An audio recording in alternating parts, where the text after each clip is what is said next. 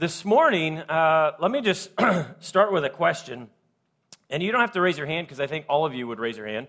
How many of you have ever struggled to know, God, what do you want me to do with my life? Uh, God, what do you have for me? Where do you want me to be? Where do you want me to go?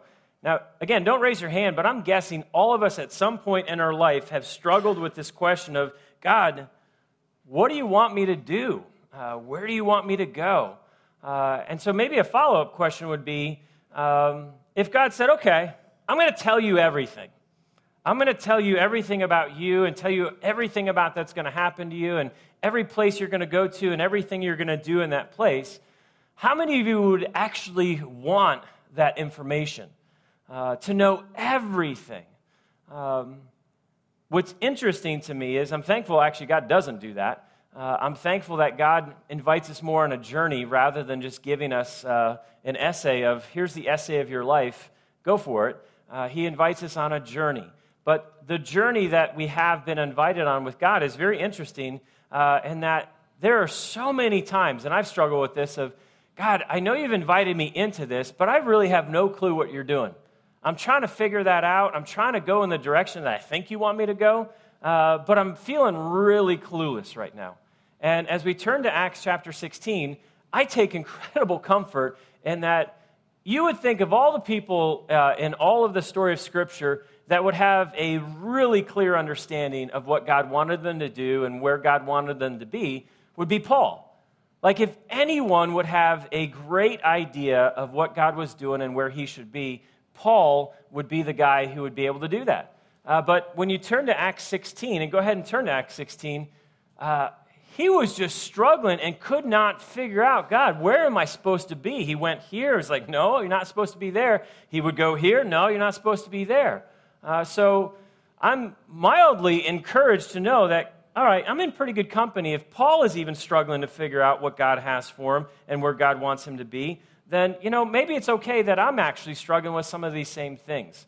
Um, I want to read, uh, uh, that's kind of the heart of what I wanted to really address today. But as I was praying through our time together today, uh, and this is not new, but I just feel like there's a few things that God really laid on my heart to share with you, uh, really as observations. And I wanted to share, uh, before we jumped into that big question of how do I really know what God wants for me and where God wants me to be, uh, I have an observation for moms, uh, I have an observations uh, for older men, and I have an observation that I wanted to make for younger men. Um, and so if you're like, well, I'm not a mom, and definitely not a man, and definitely not a younger man, what do I do for the next 10 minutes? Uh, I honestly think that you will be encouraged. If you didn't fit one of those categories, uh, I don't check out and then tune back in. Listen to some of these observations because I feel like they will be helpful to you. Let me first read Acts chapter 16, just a few verses. Remember, Paul has started off on his second missionary journey, and he's traveling with uh, Silas. So it says in verse 1 Paul went first to Derbe and then to Lystra, where there was a young disciple named Timothy. his mother, and try to picture what's happening here, because these observations are going to come out of these few verses. Uh, his mother was a Jewish believer, but his father was a Greek. Timothy was well thought of by the believers in Lystra and Iconium. And so Paul wanted him to join them on their journey in deference, and deference just means in humble submission or respect, in deference to the Jews of the area, he, being Paul, arranged for Timothy to be circumcised before they left, for everyone knew that his father was a Greek, and Greeks did not practice circumcision.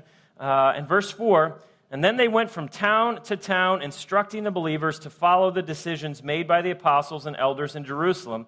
And so the churches were strengthened in their faith, and they grew larger every day. All right, so these are going to be very quick, kind of rapid fire. But as I prayed through that, because uh, that's not really the bulk of what I wanted to get into today, but I was like, I can't ignore this. And I just felt like there was three specific things that God impressed in my heart to share with you. And uh, first, this is for moms. Uh, and if you're currently a mom, uh, or you're thinking about becoming a mom one day, uh, I don't think something that is said enough, certainly by the kids that you care for, uh, whether you have one or whether you have 10, uh, I just don't feel like moms hear the words thank you enough. Uh, and so I just wanted, if you're a mom, a current mom, or thinking about being a mom, I just wanted to say thank you. Uh, it is an incredible privilege and responsibility uh, to be a mom. Now, I'm a dad, but when I consider my mom, who is an amazing, amazing, godly woman, uh, I'm 41, almost 42, and I can look back at 41 years, and one thing that I have not told her enough uh, is thank you. Uh, cr- incredible privilege and responsibility, and I just wanted you to know if you're a mom, just thank you for being a mom. And this isn't Mother's Day, but I just wanted you to know uh, from somebody, because you might not hear it from anyone else today, thank you for being a mom. Um, but the observations that I have specifically for moms is simply this. Number one would be you play an eternally significant role in the life of your children. Do not ever underestimate the impact and the influence that you will have on your child or your children. Doesn't matter if your child is yet to be born or your child is under 10 or your child is already like moved out of the house and they've moved on if you are a mom, do not ever underestimate the impact and the influence that you, spiritually speaking, um, uh, were introduced for the very first time to this young man named Timothy. And it says, you know, Paul went to these different places, and it says his mother was a Jewish believer, but his father was a Greek. Timothy was well thought of by the believers in these different towns and cities. So his mom was a Jewish by background, but she believed in Jesus. She had heard the gospel, most likely communicated to uh, through Paul, but she came to faith, and the faith that she had, she passed along to her son. And the faith that was passed along to Timothy by his mother uh, was a faith that just not only impacted Timothy, but would impact generations and generations uh, to come. As I consider, I've had a lot of people impact, influence me uh, over my years. Uh, but I can honestly say, in all integrity, my mom has probably had the most significant impact and influence on my life. My dad has had a tremendous impact and influence on my life. But when I consider my mom, she was the first one that I, at least I remember, that spoke vision into my life. And what I mean by that was when I was 12 years old and I was just a punk of a kid, my mom pulled me aside and she said, Michael, I just feel like you have such a compassionate, tender heart. And apparently I cried a lot when I was 12.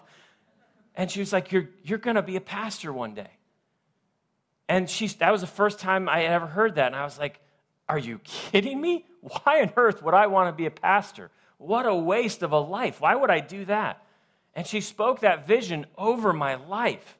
And then she faithfully, when I became older and grew and walked away from the Lord, my mom was so faithful in praying me all the way back to the Lord in my mid 20s, early 20s.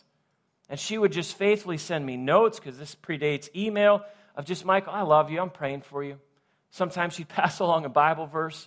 And at first, I'd sometimes get annoyed at those things, but I never threw them away.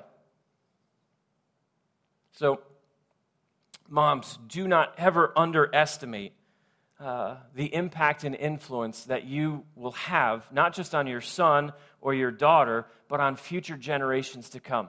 And I know that's probably not new information to you, but I'm, I'm guessing because I live with a mom, being my wife, it's easy to get tired. It's easy to get discouraged. It's easy to get stuck in the just details of, of running a house and life and all of those things, and you forget the greatest gift you will give to your children is the gift of future faith. You cast vision, you pray, you persevere with your kids, you love your kids. and I'm pretty, pretty confident that Timothy's mom was incredibly blessed by the faith that Timothy one day took upon himself. Uh, the second thing I wanted to point out as an observation for moms, and this one will be really hard, is there's going to come a day when you'll need to entrust your son or your daughter to the Lord. And what I mean by that is there's going to come a day when you need to let them go. Now, I'm not, my wife and I are not there yet. We've got a 10 year old and a 9 year old and a 7 year old. So we have not let them go, as it were. God's still entrusted to, them, uh, to us to care for them.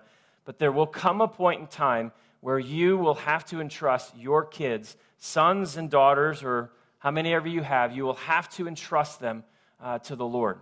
Uh, I wanted to at least draw your attention to this. Uh, Timothy's mom lived in Lystra. And the last time that uh, Saul or Paul was in Lystra, do you remember what happened to him? he almost died.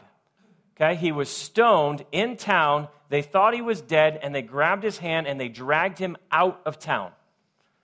Imagine if that same individual came back into town and saw your child and said, Hey, I want you to come on a journey with me. If you're a mom, how excited would you be to say, Yeah, Timothy, that sounds like a great plan? Because this guy, you know, last time we met him, he was almost dead and people were throwing stones at him. So please go ahead, have a great trip with this guy, Paul. I don't think it would be that easy for uh, Eunice to let her son Timothy go. Okay, and keep in mind, there was no Facebook back, back then for her. There would be no Instagram pictures of, hey, mom, here's the journey along the way. She couldn't keep up with Timothy on Twitter of, like, hey, well, that's what Timothy learned today. When she said goodbye to Timothy, she had no idea if she would ever see him again. There will come a point as time as parents, but I'm addressing specifically moms because of Timothy's mom here that you will have to entrust your children to the Lord. And that might mean saying goodbye and not knowing what might happen to your child, but as you have prepared them and prayed for them and just breathed future faith into them, and you trust the character of God, God, I entrust my child to you. You've given him to me or her to me for so many years. I entrust them to you. And I, I imagine that was painful for Timothy's mom to say goodbye, uh, especially not knowing she's, he's traveling with Paul. He's getting persecuted all over the place. But she entrusted her son to the Lord. Uh, that's for moms. Um, and I know that might be like, wow, well, that was totally discouraging there, Michael.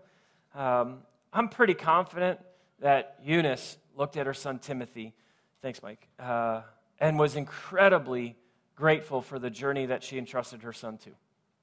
I'm pretty confident that she was excited and thankful that she didn't try to cling on to her son, but she said, If God is calling you to this, to go here with him, I will pray for you, and I love you, and I will let you go. Uh, a second observation I would make uh, specifically now to the men, and I'm making this to the older men, and the category in my mind for older men right now is over 35, because if you're older, over 35, you're living the back half of your life right now. Uh, we've got about 70 years, give or take. So if you're uh, 35 and beyond, welcome to the back half of your life. Uh, and the observation are you feeling the encouragement coming today from me? The observation that I would want to challenge older men, specifically 35 and over, is this God does not want you traveling alone. God does not want you traveling alone. I love how it says in Acts uh, 16 Timothy was well thought of by the believers in Lystra, Iconium, so Paul wanted him to join them on the journey. Paul looked at Timothy and just said, I want you to come with me. I'm going to grab your hand and I'm going to take you where God is calling me, and we're going to learn together a lot about God. We're going to learn about life. We're going to learn about life with God, but I want you to come with me. So, a question that I would ask of the older men, 35 and above, is this question Who is traveling with you in the direction that God has called you to walk? Who's traveling with you right now? Whose hand have you grabbed and said, I, I want you to come with me? If you're 35, if you're 40, if you're 50, if you're 60, if you're 70, who is traveling with you? The biggest complaint that I hear from a lot of the young men that I spend time with in their 20s and early 30s is man, I just wish I had somebody older who'd be willing to invest in me. I just wish, because I didn't have a dad. And I just wish that somebody would love me enough to come alongside me and grab my hand and say, Man, I just want to walk with you in life. I want to teach you about life. I want to teach you about God. I want to teach you about faith. And no, I don't have all of my stuff together, but I know the direction that God's called me to go, and I just want to grab your hand and let's walk this road. Let's walk this journey uh, together. Uh, I realize that if you're 35 and older, so old, um, you might be thinking to yourself, my God, I never had someone do that for me. How could I possibly do that for someone else since no one ever grabbed my hand? And I can only say, if no one ever grabbed your hand, I'm sorry. But don't let what someone never did for you prevent you from doing for somebody else what they desperately need. And to the older men of this community, I love that we have older men that God is raising up in this community because when I come to church, and I hope it's the same for you, and you see men in their late teens, in their 20s, in their early 30s, it is an amazing opportunity that God has given you to say, I'm going to not just spend the back half of my life, I'm going to invest the back half of my life specifically in this man or in these men here. And I know that you can come up with all sorts of reasons and ideas and uh, what I'll just call excuses of why you can't, you don't have time, you too busy, you don't know what you're doing. Um, just walk with God and grab someone else's hand, and God will lead the both of you together. So if you are an older man, I wanted to encourage you from Paul to Timothy, do that. There's a generation of men who are desperate for an older man uh, to come alongside them and pour into them and love them and serve them. Um, this is a third observation, and this is for the younger men, uh, specifically 35 and uh, under. And here would be the observation for you being committed to Christ and his mission and his message is the best thing. It's the best thing. Because you might be in a season where you're trying to figure out, well, what is the best thing? I'm going to give myself to something, so what's the best thing that I could give myself to? Uh, I made the observation before that men in their 20s, early 30s, the complaint, the cry I often hear is, I just wish someone older would come alongside and show me the way. But a criticism, and I love men under 35, but I would say this over all of the years of the younger men that I've either worked with and come alongside or just been around, the biggest battle uh, that they face right now is being committed. I don't want to commit to anything because something better might come along. And that might frust- frustrate older men as you see these younger guys and you're like, man, none of these guys ever commit to anything. They never say yes, and I, I can't count on them to say yes. And what's happened is there is a generation of men in their late teens, early 20s, early 30s who just have the hardest time committing to anything because you've just grown up in a culture where you have so many different options. And rather than just saying yes to one thing and pouring yourself and investing yourself in that one thing, I'm going to keep my options open because something better might come along. Now, my question to the younger men is how committed do you think Timothy was? And I'll just answer that for you. He was over the top committed uh, to the message and to the mission of the gospel of Jesus. There was no higher commitment in Timothy's life. And you might ask, well, Michael, how on earth would you know that Timothy was that committed? And by the way, Timothy, when we meet him, he's in his early 20s. Most scholars would agree that he was somewhere between 18 to 25. Okay? How do you know that he was that committed? Just because he went with Paul? Eh, kind of. But I know for a fact that Timothy was committed to the mission and the message, and this is why. He had a surgical procedure performed on the most sensitive part of his body as a young adult in his early 20s. Now, I checked, anesthesia didn't come out for about the last 200 years. Okay, so there's no anesthesia, there's no drugs to help that pain. And I've also checked that uh, the really nice surgical, sharp, clean knives that we have today, they didn't have those 2,000 years ago. So I'm not trying to get too detailed on you, but when a man in his early 20s gets cut, gets circumcised, men, right? You get it. Okay? How painful is that to do that? And it says in deference to the Jews. Meaning, Paul said, hey, this is not a theological reason that we're doing this. You don't have to do this for your salvation, or you don't have to do this for that.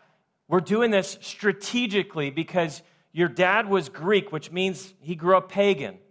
But your mom is a Jewish believer. And a lot of our mission is going to be going speaking to and ministering to a Jewish audience. And if you are a Jew and you're not circumcised, they won't listen to you. They won't pay attention. They won't take you seriously. Why? Because you're not a serious Jew. And so in his early 20s, Paul says, and I can only imagine the look on Timothy's face hey, Timothy, dude, I think we need to cut you. What, what do you mean, Paul? and, yeah, Timothy, you never, I think you need to be circumcised. Are you, I can't imagine the range of emotions that Timothy went through. But at the end of the day, when you're committed to something and there's a sacrifice that needs to be made, it's worth it. And so I see a lot of 20s and men in their early 30s are scared to death to commit to anything. But when I look at Timothy, I'm like, man, this is a guy who was committed to the mission and the message of the gospel. And that was a worthy commitment to make. And that shaped his character, that shaped his convictions, that shaped his willingness to, to do something like being cut. That's amazing. So, men in under 35, is commitment just a word you know how to describe, or is it actually a descriptor of your life? Are you really committed to Jesus, the one who was committed to you? And I wanted to encourage you as just that observation. Jesus is worthy of committing yourself to. He is. Those were some observations I felt compelled to share with you. I'm going to transition here into uh, kind of the heart of uh, Paul struggling to identify and know and understand uh, what God had for him. Um, but I just felt so compelled to share that with you. Moms, you play a significant role. Please do not ever forget that. I know that my mom still prays for me Every single day, she takes me and my four brothers and sisters' names to heaven every single day with my dad. But she has released me to do what God has called me to do. So, moms, please pray and invest in your kids. You have the opportunity to make a significant, eternal impact, not just on your kid, but we're still talking about the investment she made in her son 2,000 years later. Older men, please just look around you. There are so many young men who need you to grab their hand and say, I just want you to come in the direction that God has called us to go. And let's do this together. And to the younger men, 35 and Jesus is worthy for you to say yes to. And not just a spiritual yes, I believe in Jesus, I've prayed a prayer, and I'm doing the church thing.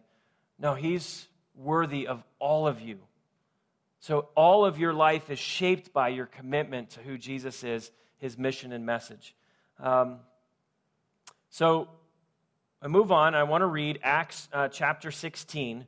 And again, I mentioned it's hard figuring out at times what God wants you to do. And I take great encouragement, actually, that Paul actually really wrestled with God, I, I know what you want me to do, but it seems like every time I'm trying to do the thing that you called me to do, I'm getting just closed doors. It's just not happening.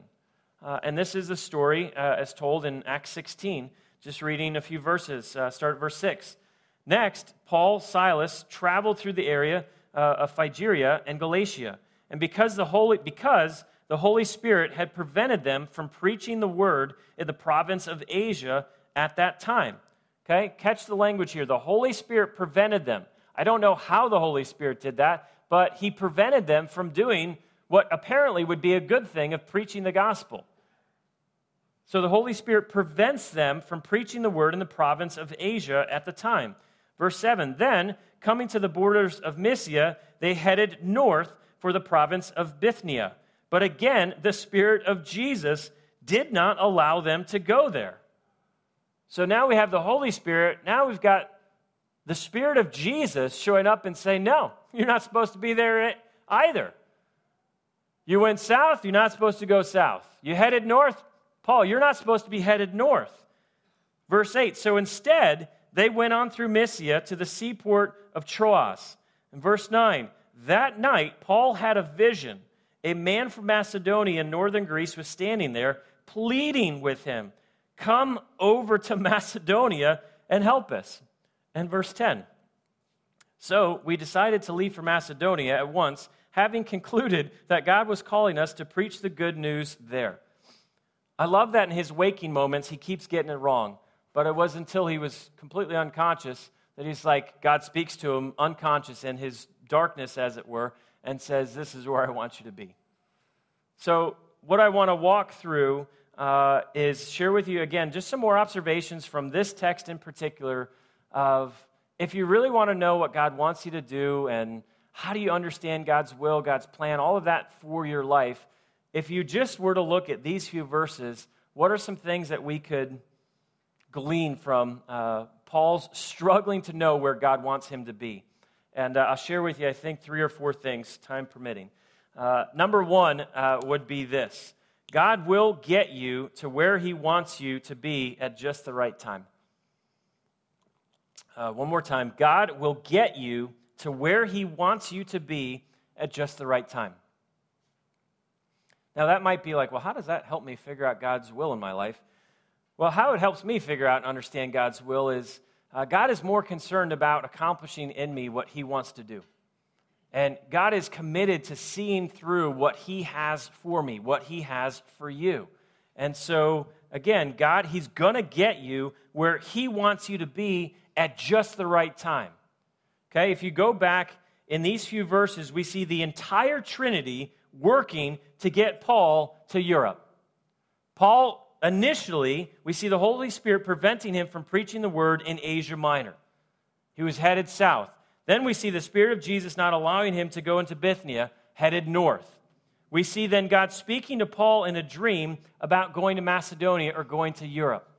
The entire Trinity is involved the Holy Spirit, the Spirit of Jesus, and God the Father involved in making sure that Paul is going to eventually land where the Trinity wants him to be at exactly the right time.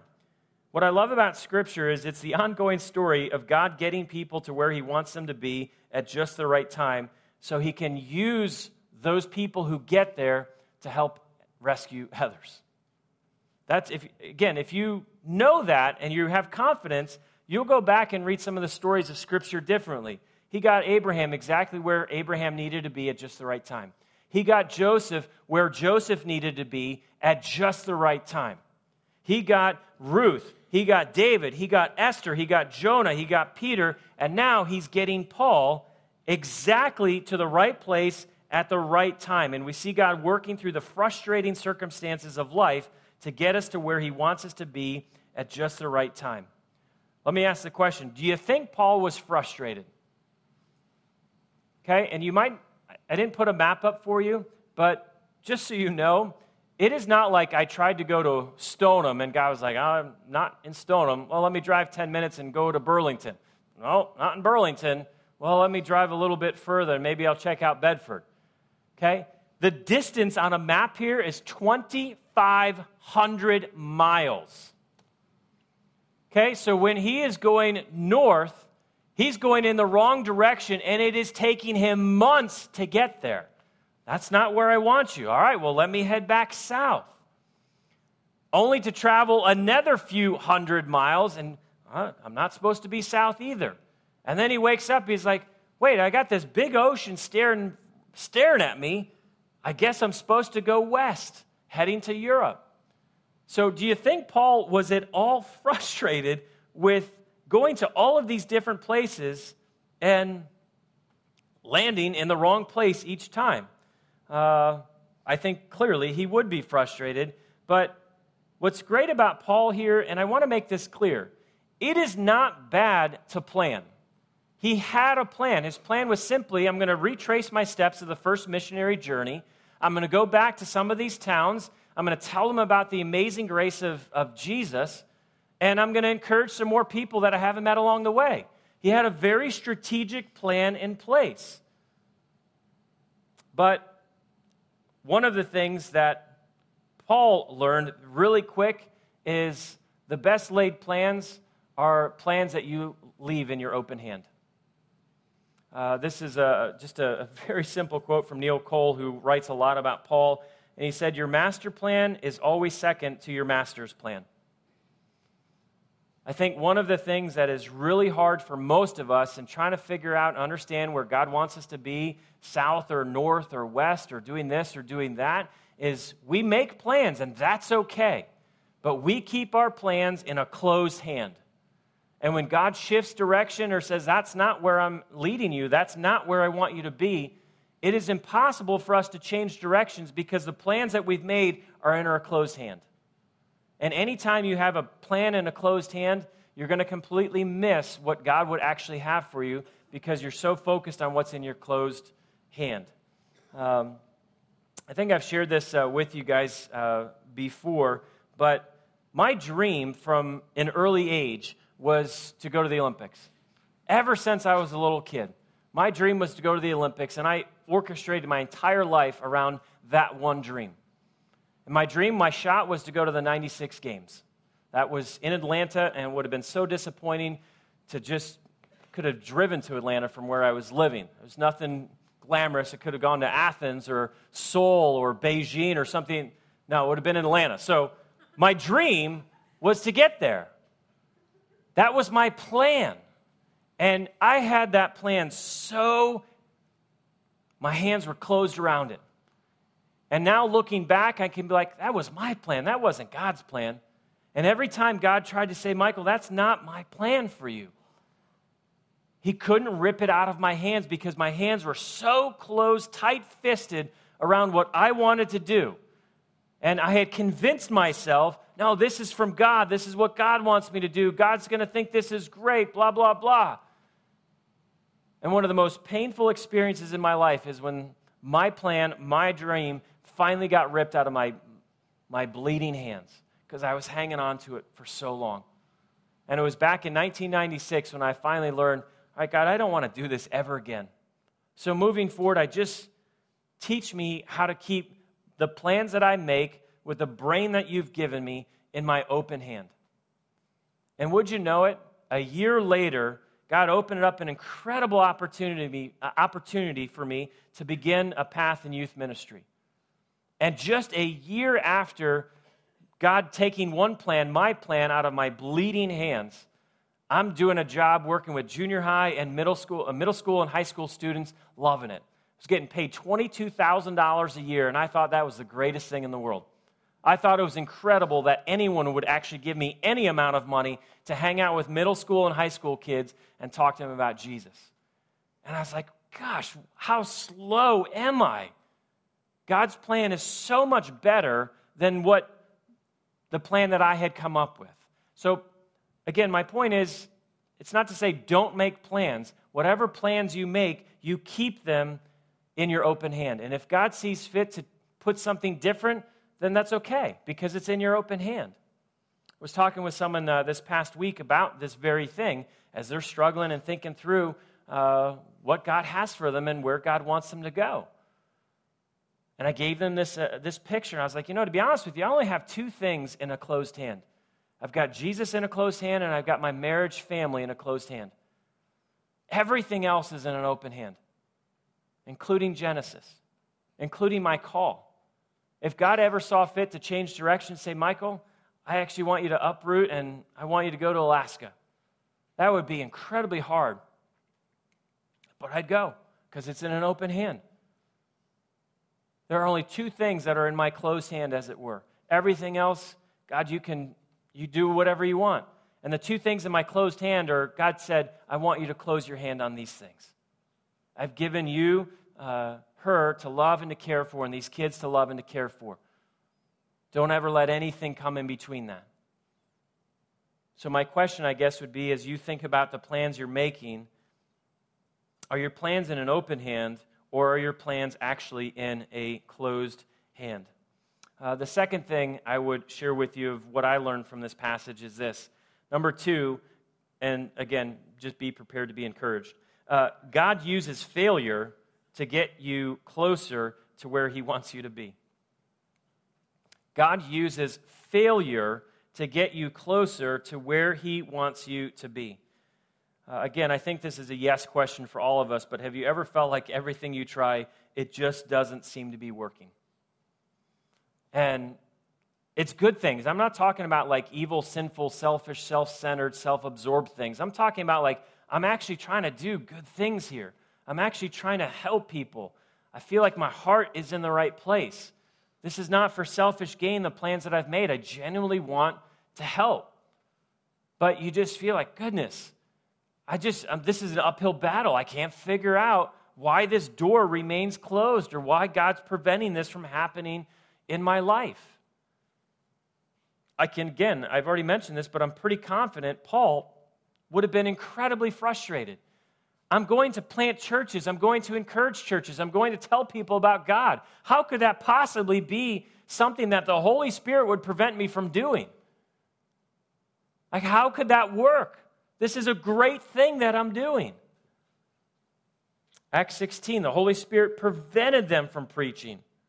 And then they headed north for the province of Bithynia. But again, the Spirit of Jesus did not allow them to go there.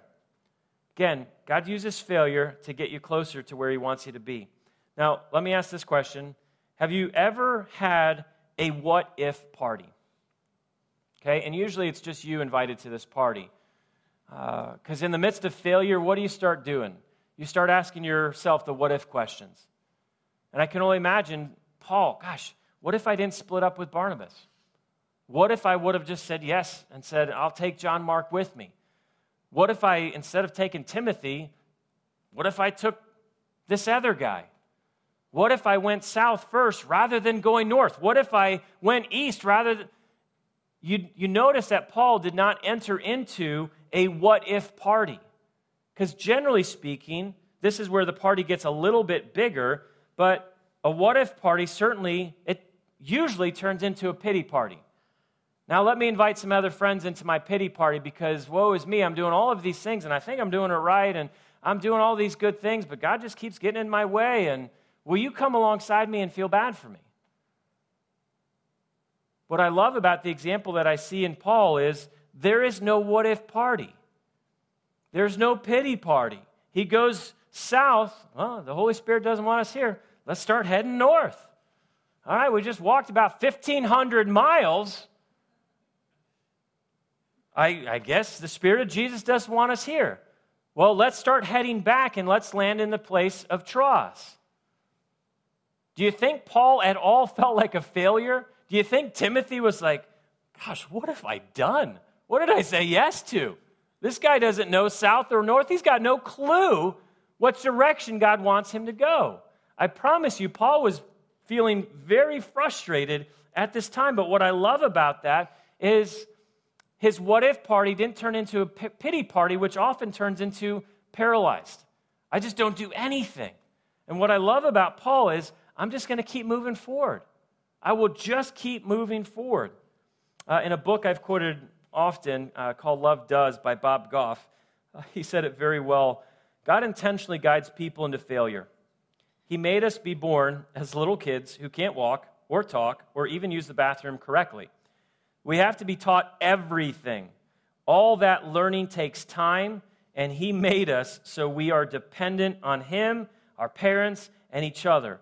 The whole thing is designed so we try again and again until we finally get it right. And the whole time, He is endlessly patient. Notice that there was no rebuke. Paul, what are you doing in the south? Paul, what are you doing in the north?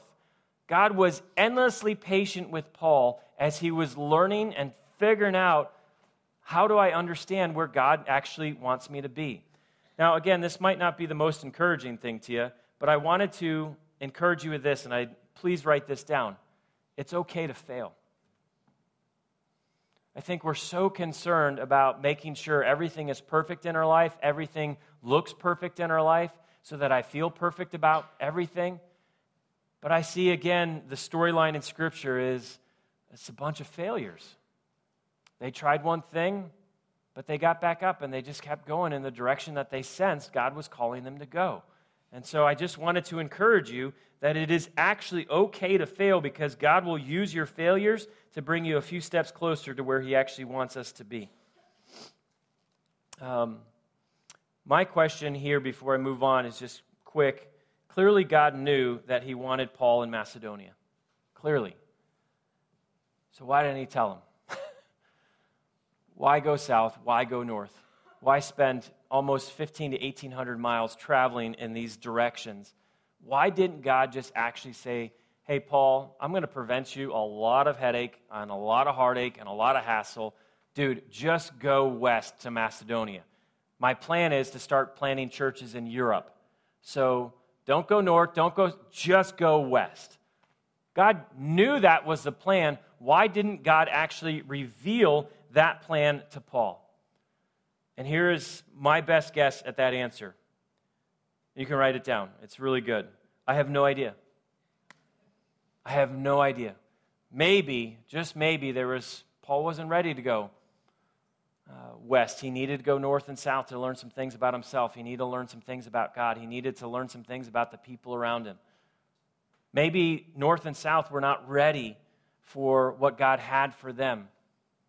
I have no idea. I can speculate all, I, I speculate all day as to why, but what I see is God used Paul's failed attempts of going north and south uh, to get him a little bit closer to where God wanted him to be, which was to head west. My third point would be this uh, God will, and this is a long one, but God will give us what we didn't know we needed to get us to where He wants us to be with who He wants us to be with.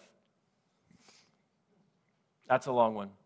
God will give us what we didn't know we needed to get us to where He wants us to be with who He wants us to be with. Okay, Acts 16, verse 10. So we decided to leave for Macedonia at once, having concluded that God was calling us to preach the good news there. Let me read this one more time. So we, we decided to leave for Macedonia. Who's the we? Well, Luke is the author of the story of Acts. And would you know it? The guy that needed to be part of their journey, part of their travel, part of this next missionary trip was a man named Luke. And when Paul went south and then came back north, they started traveling and they landed in the city of Troas, which was right on the water, getting ready to ship them out to Macedonia. And happens to be in Troas where they are introduced and they meet Luke. And Luke would be the one that would travel with um, uh, Paul on the remainder of his missionary journeys. And would you know it, Luke just happened to be gifted in two ways. He's a great writer, so he could chronicle all of the journeys that Paul uh, was talking about. So praise God that he met Luke because now we have the Gospel of Luke and we have the story of Acts. And would you know it, Luke just happened to be a doctor. And I'm not sure about you, but if I'm getting stoned, literally rocks thrown at me, it would certainly be nice to have a doctor on my team traveling with me to bandage all the wounds and all the disease and all the stuff that they were going to go through on their second and third missionary journeys. So it might be a, a side point, but what's really encouraging to me is that he didn't know he needed Luke, uh, but God did know he needed Luke. And when the time was right, they met Luke. And Luke uh, and Paul say, We decided to leave Macedonia at once, having concluded that God was calling us to go to Macedonia. Uh, hopefully, this will encourage you, but if you feel like you're in the middle of nowhere and things just don't make much sense to you right now, I just open the eyes, open your eyes, and just take a look at who's around you. Because if you're frustrated, feeling lost, feeling discouraged, and I'm guessing Paul was like, after all of these thousands of miles of walking back and forth, you got to be asking the question God, what are you doing? And so if you're there in a similar place of just, I don't know where I am, how I got here, and what God's doing and what's next, just pause where you are and just open your eyes. Because it might be God put you there so you could see the person, the people, the community that God is going to have you travel with to get you to where He wants you to be. Uh, the fourth and final observation I would make out of Acts 16 is this uh, God will speak in unexpected and unmistakable ways. There's no way you could have whiteboarded this one out. All right, we tried north, we tried south. Let's just go to bed. And uh, that's our new strategy. We're just going to fall asleep and uh, see what God does in our sleep. There's, there's no way that they planned for that to happen. But what I love about how God often operates is God speaks in unexpected, but also unmistakable ways. So when Paul wakes up, sees this, sees this dream, sees this vision, he's absolutely convinced, and it's not just him, it's the we. We're convinced that this was from God, and God was calling us to head west to go to uh, Macedonia. What I love about Paul here is he doesn't dismiss the direction to go in because it was weird. Well, I just, you know, I had too much to eat last night and had a really weird, funky dream of a dude calling out to me from Macedonia saying, Help us. He didn't dismiss that as he was open. Again, his hands were open. I've, I've got my plans, but something happened. God spoke in an unexpected but unmistakable, unmistakable ways. Um, and I love the approach. It just seems like God's leading us to go to Macedonia, and so that's where we're going to go.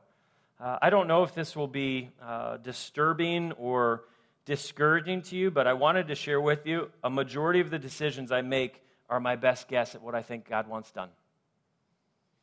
It is concerning to me when I meet someone, they're like, I am convinced beyond a shadow of a doubt that this is exactly what God wants me to do, when He wants me to do it, where He wants me to do it, and how He wants me to do it. I'm like, really? That's amazing because you would be almost the only person in the entire biblical narrative that got that level of clarity that that's what God wanted you to do. How I operate in my walk, my journey with God, is often my best guess at what I think God is, is initiating me to do. Uh, a couple months ago, I stood before you guys and said I just had a really strong impression from God that we were supposed to spend uh, a season of our church's life in prayer. That was my best guess at what I thought God had for us. And what I've learned is that God often initiates a direction. And as we begin walking in the direction that we sense God leading us to do, God fills in a lot more of the details as we go. I didn't stand before you and tell you I saw a burning bush and it said, pray for 40 days, structure it like this, make it look like this, and then tattoo the wall with a verse that says, never stop praying. It was our best guess. I think God's inviting us to do this, so let's begin walking in that direction. Now, I don't know if that's, uh, I don't know if that's helpful to you uh, or not, but I think often before we head in a direction, we want details. And what prevents us from following the leading of God in our life is, well, I don't know enough. And I just want to tell you, that's God's gift to you, is He's not going to tell you everything, but He will initiate movement. And as you begin to head in that direction, uh, He's going to confirm that with some of the details that you need to know as you go. Uh, again, love does. Bob Goff said it like this I think direction is the point. He wants followers, not just onlookers or people taking notes. I think God knows that if we found out more uh, than just the direction he was going, we'd probably try to beat him there. And I've done that. Tried to race where I thought God was. And I'm thankful that God often just, as it relates to where He's at work in my life and where He wants me to be in my life, He just initiates a direction. But I wanted you to catch also the point. Uh, this was not a me thing, this was a we thing. The dream, the vision came to Paul, but Paul shared this with the community of men that was traveling with him. And do you notice again in verse 10, it just says, We decided. It wasn't Paul saying, I decided that this is what we're going to do. He shared the direction that God sensed uh, leading, and the team said, We think the Lord's in this. Let's begin heading to Macedonia. So I get very weary or leery or skeptical, maybe even cynical when someone tells me, I, this is what God's told me to do, like, has anyone else confirmed that? Has, has that been spoken? Or, I don't know, is, is that just a you thing? Is that just a, a, a me thing? Again, God speaks in uh, unexpected, unmistakable ways, but he, speaks in the context of community, not just isolated by ourselves. Uh, I know that was a, a lot to throw at you. Um, and I hope that you were uh, encouraged. Uh, but I wanted just to finish by telling you simply this uh, God has things for you. I'm not going to stand and tell you, God's got a, a perfect plan for your life, and you're probably missing it right now because you're not doing A, B, and C, and X, Y, and Z. What I want to tell you is that God has invited you to walk on a journey with Him. And the beginning point for all of us is the same it's faith in Jesus.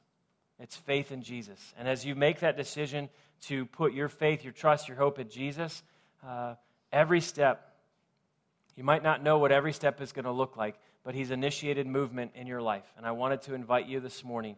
If you think you've gotten it wrong by going left and you think you've gotten it wrong by going right, uh, just stop where you are today and open your hands and just say, God, I really, I just want to know uh, where do you want me headed? And you might hear God say to you today, I've got you right where I want you. And then you can rest easy. But if God initiates a movement, share that with somebody else.